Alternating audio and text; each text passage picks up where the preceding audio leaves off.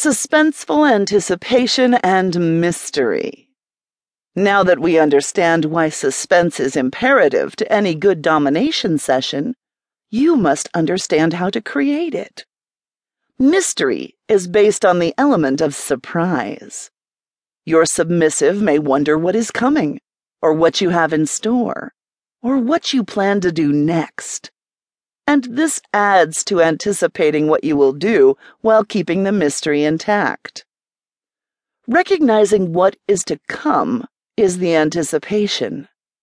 You know something is going to happen, and although you may not be a hundred percent on what it is, you know that there is more to come.